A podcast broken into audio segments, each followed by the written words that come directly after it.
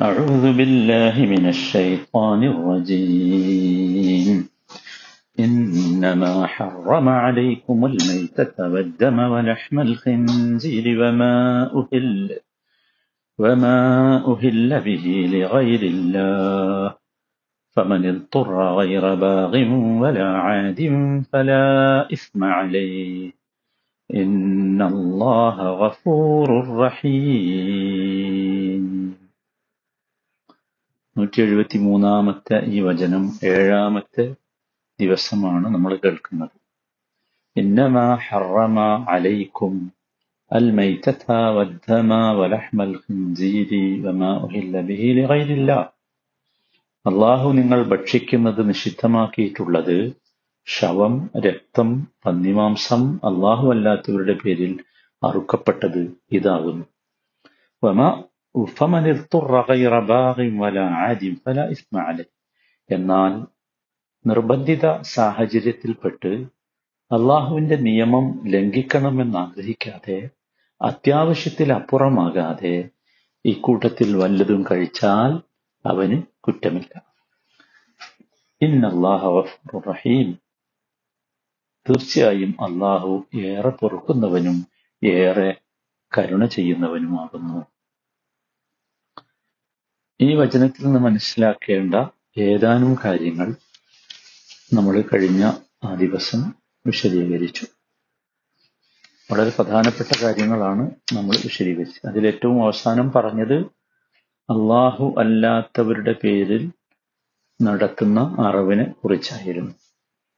മനസ്സിലായില്ല? എട്ട് കാര്യങ്ങളാണ് നമ്മൾ വിശദീകരിച്ചത്. ഒമ്പതാമതായി മനസ്സിലാക്കേണ്ടത് ഞാൻ പറഞ്ഞു അള്ളാഹു അല്ലാത്തവരുടെ അള്ളാഹുവിന്റെ പേര് ചരിച്ചു പക്ഷേ അള്ളാഹു അല്ലാത്തവരുടെ സാമീപ്യം ആ പേരുച്ചരിച്ച് അറത്തപ്പോൾ ഉണ്ടായെങ്കിൽ അതുപോലും ഷിർക്കാണ്. മനസ്സിലായില്ലേ?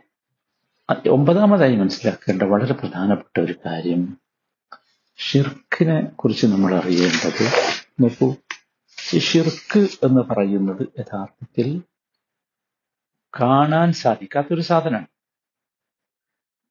അറബി പറഞ്ഞാൽ മഹനവിയാണ് മനസ്സിലായി കാണാൻ പറ്റാത്ത ഒരു സാധനത്തിന്റെ തിന്മ അതിന്റെ അഴുക്ക് കാണപ്പെടുന്ന ഒരു വസ്തു അല്ലെങ്കിൽ അറബി പറഞ്ഞാൽ മഹസൂസാത്ത് അതിലേക്കെത്തും. അത് നമ്മൾ മനസ്സിലാക്കേണ്ട വളരെ പ്രധാനപ്പെട്ട ഒരു സംഗതിയാണ്. ഇവിടെ നോക്കൂ ഇവിടെ ശിർക്ക് എന്ന് പറഞ്ഞ സാധനം കാണാത്തതാണ്. അല്ലെ? പക്ഷെ അള്ളാഹു അല്ലാത്തവരുടെ പേരിൽ അറുക്കപ്പെട്ട മാംസം മാംസം തന്നെയാണ്. പക്ഷേ അതിൽ ഷിർക്ക് വന്നപ്പോൾ അതെന്തായി? ചീത്തയായി. ആ ഷിർക്ക് എന്ന് പറഞ്ഞ സാധനം എന്താ? മനുഷ്യന് ദർശനപരമല്ല കാണാൻ സാധിക്കുന്നതല്ല മഴനവിയാണ് മാംസോ മാംസം മഹസൂസാണ് സെൻസിബിളാണ് കാണാൻ കഴിയുന്നതാണ്. നോക്കൂ അതാണ് ഇസ്ലാമിന്റെ സവിശേഷത. മനുഷ്യൻ എന്തല്ല മനുഷ്യൻ ഒരു ശാരീരിക ജീവിയാണ് എന്ന് മനസ്സിലാക്കുക. നമ്മൾ കേവലം ശാരീരിക ജീവിയല്ല. നാം എന്ന് പറഞ്ഞാൽ നമ്മുടെ ശരീരമല്ല നമ്മുടെ ആത്മാവാണ്. മനസ്സിലായി? നാം എന്ന് പറഞ്ഞാൽ ഈ കാണപ്പെടുന്ന വസ്തുവല്ല നാം. കാണപ്പെടാത്ത ഒരു വസ്തു നമുക്കകത്തുണ്ട്. അതാണ് നാം.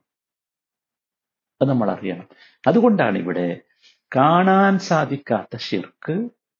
നോക്കൂ കാണാൻ സാധിക്കുന്ന പ്രത്യക്ഷത്തിൽ പ്രത്യക്ഷത്തിൽ തിന്മയുണ്ടെന്ന് പറയാൻ പറ്റാത്ത ഒന്നിനെ തിന്മയാക്കി മാറ്റി. മനസ്സിലായല്ലോ? അള്ളാഹുവിന്റെ നാമം ഉച്ചരിച്ചെങ്കിലേ ഇവിടെ എന്താവുള്ളൂ? അത് തൊയ്യബാകുള്ളൂ അത് ഹലാലാവുള്ളൂ. നല്ലതാവുള്ളൂ. കഴിക്കാൻ പറ്റുള്ളൂ മനസ്സിലായി അപ്പൊ അതാണ് ഷിർക്ക് എന്ന് പറഞ്ഞ ഷിർക്ക് അങ്ങനെയാണ്. ഷിർക്ക് മഅനയിൽ നിന്ന് മഹസൂസാത്തിലേക്ക് നീങ്ങും എന്നർത്ഥം.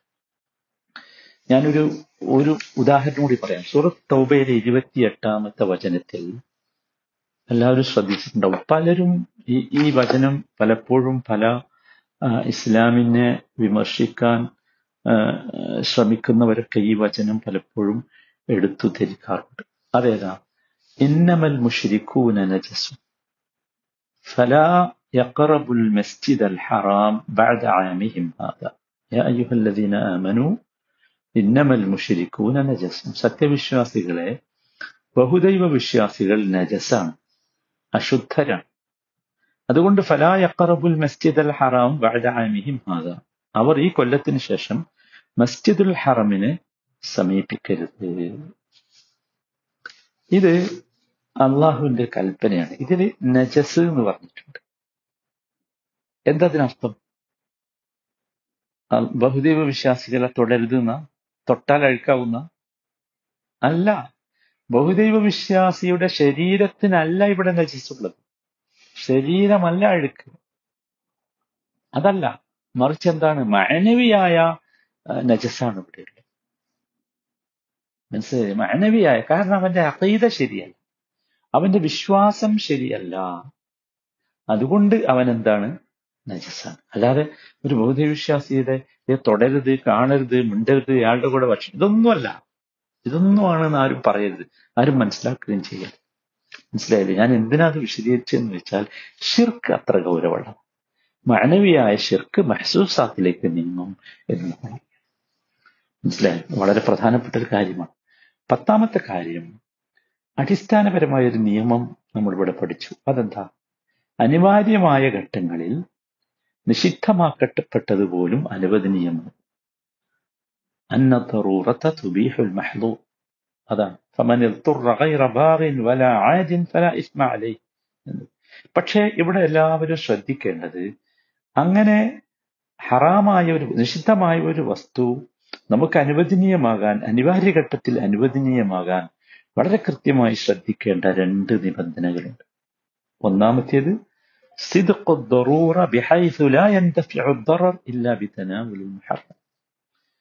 ഈ നിഷിദ്ധമായ വസ്തു ഉപയോഗിച്ചെങ്കിലല്ലാതെ അപ്പോൾ ബാധിച്ചിട്ടുള്ള ആ പ്രയാസം നീങ്ങുകയില്ല എന്ന വിശ്വാസം സത്യസന്ധമായിരിക്കും ഈ ഹറാമായ വസ്തു ഉപയോഗിച്ചിട്ടില്ലെങ്കിൽ ഇപ്പൊ ച മരിച്ചു പോകും. ജീവൻ നശിച്ചു പോകും. ഉദാഹരണം ഞാൻ പറയും. അതെന്തായിരിക്കണം? സത്യസന്ധമായിരിക്കണം. രണ്ടാമത്തേത് ജവാലു ദറൂറ ബിഹി ഹൈഫു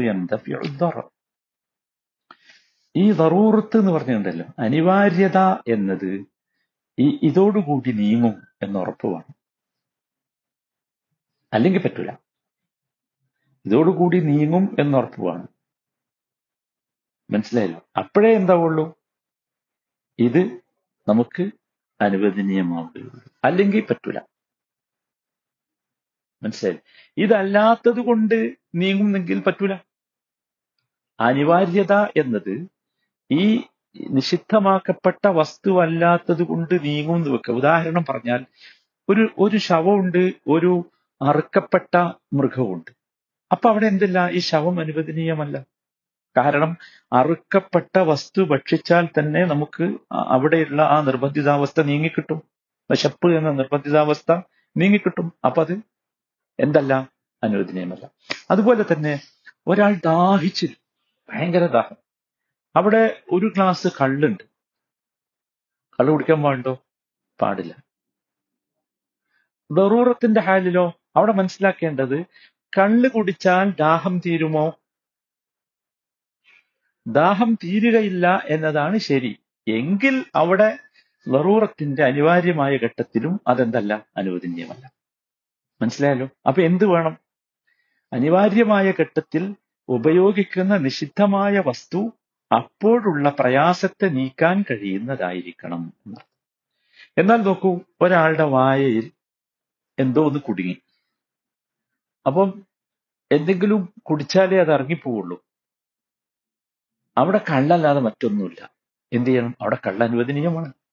കാരണം എന്താ? ഈ വായിൽ കൊല്ലിയിൽ കുടുങ്ങിയിട്ടുള്ള സാധനം ഇറങ്ങാൻ എന്ത് മതി? കള്ള് മതി. ദാഹം തീർക്കാൻ ചിലപ്പോൾ എന്ത് മതിയാവില്ല കള്ള് മതി. മനസ്സിലായോ? ഈ രണ്ട് നിബന്ധനകൾ വളരെ കണിശമായി പാലിക്കണം എന്നർത്ഥം. പതിനൊന്നാമത്തെ കാര്യം അള്ളാഹുവിന്റെ റഹ്മത്താണ്. സുഹാൻ അള്ളാഹ് നോക്ക് നിങ്ങൾ അള്ളാഹു സുബാനിത്താല നിഷിദ്ധമാക്കിയത് വിശദീകരിച്ചു എന്നിട്ട് പറയാണ് എന്ത്? അള്ളാഹുവിനോട് തന്റെ അള്ളാഹുവിന് തന്റെ സൃഷ്ടികളോടുള്ള കാരുണ്യത്തിന്റെ വ്യാപ്തിയാണ്. ഒരു നിർബന്ധിത സാഹചര്യത്തിൽ തന്റെ അടിമക്ക് നിഷിദ്ധമാക്കപ്പെട്ടത് പോലും എന്താണ്? അനുവദനീയമാണ് എന്ന് പറഞ്ഞതിന്റെ അടിസ്ഥാനം. അത് നമ്മൾ കൃത്യമായിട്ട് മനസ്സിലാക്കും പന്ത്രണ്ടാമത്തെ കാര്യം. ചീത്തയായ വസ്തുക്കൾ. ഇവിടെ നിഷിദ്ധമാക്കിയ വസ്തുക്കളാണല്ലോ. ഈ ചീത്തയായ വസ്തുക്കൾ ചിലപ്പോൾ നല്ലതാകും. ചിലപ്പോൾ എന്ന് പറഞ്ഞാൽ രണ്ട് അവസ്ഥകളുണ്ട് നല്ലതാകും. ഒന്നാമത്തേത് അള്ളാഹു സുബാനുത്താല ചില സന്ദർഭങ്ങളിൽ അതിലെ തിന്മയെ മാറ്റി അതിൽ നന്മ കൊണ്ടുവരാം. മനസ്സിലായില്ലേ? അപ്പൊ അതെന്ത് ചെയ്യാം? നമുക്കത് നന്മയാണ്. ചില പ്രത്യേക സന്ദർഭങ്ങളിലാണ് അത് ഉണ്ടാവുക. അള്ളാഹു എല്ലാത്തിനും കഴിവുള്ളവനാണല്ലോ. ഇപ്പൊ ചില സന്ദർഭത്തിൽ നമ്മൾ ഭയങ്കരമായി ഈ പറഞ്ഞ മാതിരിയുള്ള നിർബന്ധിത സാഹചര്യത്തിൽ പെട്ടു. അവിടെ അതിന്റെ ദോഷം ആലോചിച്ച് അതിനേക്കാൾ വലിയ ഒരാപത്തായ നമ്മുടെ ജീവഹാനിയെ നഷ്ടപ്പെടുത്താൻ നാം നിൽക്കരുത് എന്നർത്ഥം. കാരണം അള്ളാഹു താല അപ്പ എന്തുണ്ടാക്കും? നന്മയുണ്ടാക്കും. അങ്ങനെയാണ് നമ്മൾ അതിനെക്കുറിച്ച് വിശ്വസിക്കേണ്ടത്. രണ്ടാമത്തേത് അത് തിന്മ തന്നെയാണ് ചീത്ത തന്നെയാണ് നന്മല്ല പക്ഷേ നിർബന്ധിത സാഹചര്യത്തിൽ ചീത്ത പോലും അതിന്റെ ആ നിർബന്ധിത അവസ്ഥ തീരാൻ മാത്രമാണ് നാം ഉപയോഗിക്കുന്നതെങ്കിൽ അതിന്റെ ഉപദ്രവങ്ങളിൽ നിന്ന് രക്ഷപ്പെടാം. രണ്ടും തമ്മിൽ വ്യത്യാസമുണ്ട്. രണ്ടവസ്ഥകൾ പറഞ്ഞിടും അതെന്താ? ഒന്നാമത്തെ അവസ്ഥ അള്ളാഹു സുബാനു താല അതിലുള്ള ചീത്തയെ മാറ്റി അതിലെന്ത് കൊണ്ടുവരാം? നന്മ കൊണ്ടുവരാം. രണ്ടാമത്തെ അവസ്ഥ ചീത്തയാണത്. അതിന്റെ ചീത്ത നിലനിൽക്കുന്നുണ്ട്. പക്ഷേ നിർബന്ധിത സാഹചര്യമായതുകൊണ്ട് അത് ചിലപ്പോൾ അതിലുള്ള ചീത്ത എന്ന അവസ്ഥ ഇല്ലാതാകാം. ഒരു ഉദാഹരണം പറയാം. മനസ്സിലാവും. ഹിസ്സിയായ ഒരു ഉദാഹരണം. നമുക്ക് മനസ്സിലാകുന്ന ഭൗതികമായ ഒരു ഉദാഹരണം. നമ്മുടെ ശരീരം ഭയങ്കര വിശക്കുണ്ട്. ഒരു ഒരു ഭക്ഷണത്തോട് ഭയങ്കര ആഗ്രഹമുണ്ട്. വിശക്കുമ്പോൾ അങ്ങനെയാണ്. എന്ത് കിട്ടിയാലും തിന്നും. ആ സമയത്ത് നിങ്ങൾ ആലോചിച്ച് നോക്കൂ. ആ സമയത്ത് നമ്മൾ കഴിച്ചാൽ പെട്ടെന്ന് ദഹിക്കും. പെട്ടെന്ന് ദഹിക്കുക എന്ന് പറഞ്ഞാൽ അത് ശരീരത്തിന് അപ്പം എന്തുണ്ടാവില്ല? ദോശ ഉണ്ടാവില്ല പക്ഷെ എത്ര ഇരിക്കണം? ഇവിടെ പറഞ്ഞല്ലോ കഴിക്കേണ്ട രീതി. അത് അത്യാവശ്യമല്ലേ കഴിക്കണം അപ്പൊ പെട്ടെന്ന് ദഹിക്കും. കാരണം ആ ആ ആ അത്യാവശ്യമുള്ള ആർത്തിയുള്ള വിശപ്പുള്ള ഒരു സന്ദർഭത്തിലാണ്. അല്ലെങ്കിലോ ദഹിക്കാൻ പ്രയാസം ഉണ്ടാവും ഉദാഹരണമാണ് നമ്മൾ ഭക്ഷണം കഴിച്ചു. വീണ്ടും അതിന്റെ മേലൊരു ഭക്ഷണം കഴിക്കാം അപ്പൊ നമുക്ക് ഈ ദഹനക്കേട് വരും. അല്ലെ? അങ്ങനെ പറയാറ്. ദഹനക്കേട് വരും. എന്താ സംഭവിക്കുന്നത്? ദഹനം വൈകുകയാണ് ചെയ്യുന്നത്. എന്താ കാരണം? ആവശ്യമില്ലാതെയാണ് ആർത്തിയില്ലാതെയാണ് ആഗ്രഹമില്ലാതെയാണ് രണ്ടാമത്തെ ഭക്ഷണം കഴിച്ചത്. അതാണ് സംഗതി ഒന്നുകൂടി പറഞ്ഞാൽ വിശന്നുകൊണ്ടാണ് കഴിക്കുന്നതെങ്കിൽ അത് പെട്ടെന്ന് എന്ത് ചെയ്യും? ദഹിക്കും. അപ്പൊ അതപ്പോ പിന്നെ ആ സന്ദർഭത്തിൽ ആ ആ ആ വസ്തുവിൽ ആ ഭക്ഷണത്തിൽ തിന്മയുണ്ടെങ്കിൽ പോലും ചീത്തയുണ്ടെങ്കിൽ പോലും അത് ആ വിശപ്പ് തീരാൻ നമ്മുടെ ജീവൻ നിലനിർത്താൻ വേണ്ടി മാത്രമുള്ളതാണെങ്കിൽ അപ്പൊ എന്താവും? അത് ദഹിക്കും. അതാണ്. ഒരു സംഭവം നബി സല്ലാ അലൈഹി സ്വലമിയുടെ കാലത്ത് നടന്നത് ഹദീസ് ഗ്രന്ഥങ്ങളിൽ കാണാം. നമുക്ക് അതുകൂടി പറഞ്ഞ് അവസാനിക്കാം. അവസാനിപ്പിക്കാം. സുഹൈബുർ റൂമി റളിയല്ലാഹു അൻഹു അദ്ദേഹത്തിന്റെ കണ്ണിന് ഈ ചെങ്കണ്ണ് വന്നു. അപ്പൊ നബി സല്ലാ അലൈഹി സ്വലമിയുടെ സന്നിധിയിൽ അദ്ദേഹം ഇരിക്കുകയാണ്. അപ്പൊ അവിടെ ഈ ഒരു കൊട്ട ഈത്തപ്പഴം കൊണ്ടുവരും ആരോ കൊണ്ടത്. അപ്പൊ നബി സല്ലാ അലൈഹി സ്വലമ അതിൽ നിന്ന് ഭക്ഷിച്ചു. പിന്നെ എല്ലാവരും ഭക്ഷിക്കലാണ് സാധാരണ നബിയുടെ സദസ്സിന്റെ പ്രത്യേകത. സുഹൈബ് റബി റളിയല്ലാഹു അതിൽ നിന്ന് ഭക്ഷിക്കാൻ ഒരുപെട്ടു അപ്പൊ നബി അദ്ദേഹത്തോട് ചോദിച്ചു തെക്കുലു തമ്രൻ ബബി കറമ സുഹൈബെ നിന്റെ കണ്ണിന് അസുഖമുണ്ടായിരിക്കെ നീ ഈത്തപ്പഴം കഴിക്കുകയാണോ എന്ന് ചോദിച്ചു. അന്ന് അവർക്കിടയിൽ പ്രചാരമുണ്ടായിരുന്ന ഒരു കാര്യമായിരുന്നു കണ്ണിന് അസുഖമുള്ളവർ ഈത്തപ്പഴം കഴിക്കാൻ പാടില്ല. കാരണം അത് എന്തോ നിനക്ക് അങ്ങനെയാണെന്ന് മനസ്സിലാക്കപ്പെട്ടിരുന്നത്. അപ്പോ സുഹൈബ് റതി അള്ളാഹു സുഹൈബ് റൂമി പറഞ്ഞു റതി അള്ളാഹു അൻഹു ഇന്നി അംദഉ ഉഹ്റാന്ന് അത് സാറില്ല നബി ഞാൻ മറ്റേ ഭാഗം കൊണ്ട് ചമച്ചോളാം. അപ്പൊ ചവക്കുന്നിടത്താണ് പ്രശ്നം എന്നതായിരുന്നു. മനസ്സിലായില്ലേ? എന്നുവെച്ചാൽ വലതു ഭാഗത്തെ കണ്ണിനായിരുന്നു അസുഖം. അദ്ദേഹം പറഞ്ഞു ഞാൻ ഇടതു ഭാഗം കൊണ്ട് ചവച്ചോളാം നബി ഇത് കേട്ടിട്ട് ചിരിച്ചു. എന്നിട്ട് നബി അതിൽ നിന്ന് കഴിക്കാൻ വേണ്ടി പറഞ്ഞു. ഇതൊരു സംഭവമാണ്. ഇമാം ബിൻ ഖയ്യിം റഹിമഹുല്ല ഈ സംഭവത്തെ വിശദീകരിച്ചുകൊണ്ട് പറയുന്നുണ്ട്. ഇന്നൽ ഹിക്മത്ത ഫി അന്ന റസൂല മക്കനഹു മാ അന്നൽ ആദത അന്ന ഹാദാ നബി സല്ലല്ലാഹു അലൈഹി വസല്ലമ ഇത് അനുവദിച്ചു കൊടുക്കുന്നതിലുള്ള ഹിക്മത്ത് എന്താ? സാധാരണയായി ഇത് ഉപദ്രവമാണ്. കണ്ണിന് അസുഖമുള്ള ഈത്തപ്പഴം കഴിക്കുക എന്നുള്ളത് എന്താണ്? ഉപദ്രവമാണ്. എന്നിട്ടും നബി എന്തുകൊണ്ട് അനുവദിച്ചു? അതിലെ ഹിക്മത്ത് എന്ന് പറഞ്ഞാൽ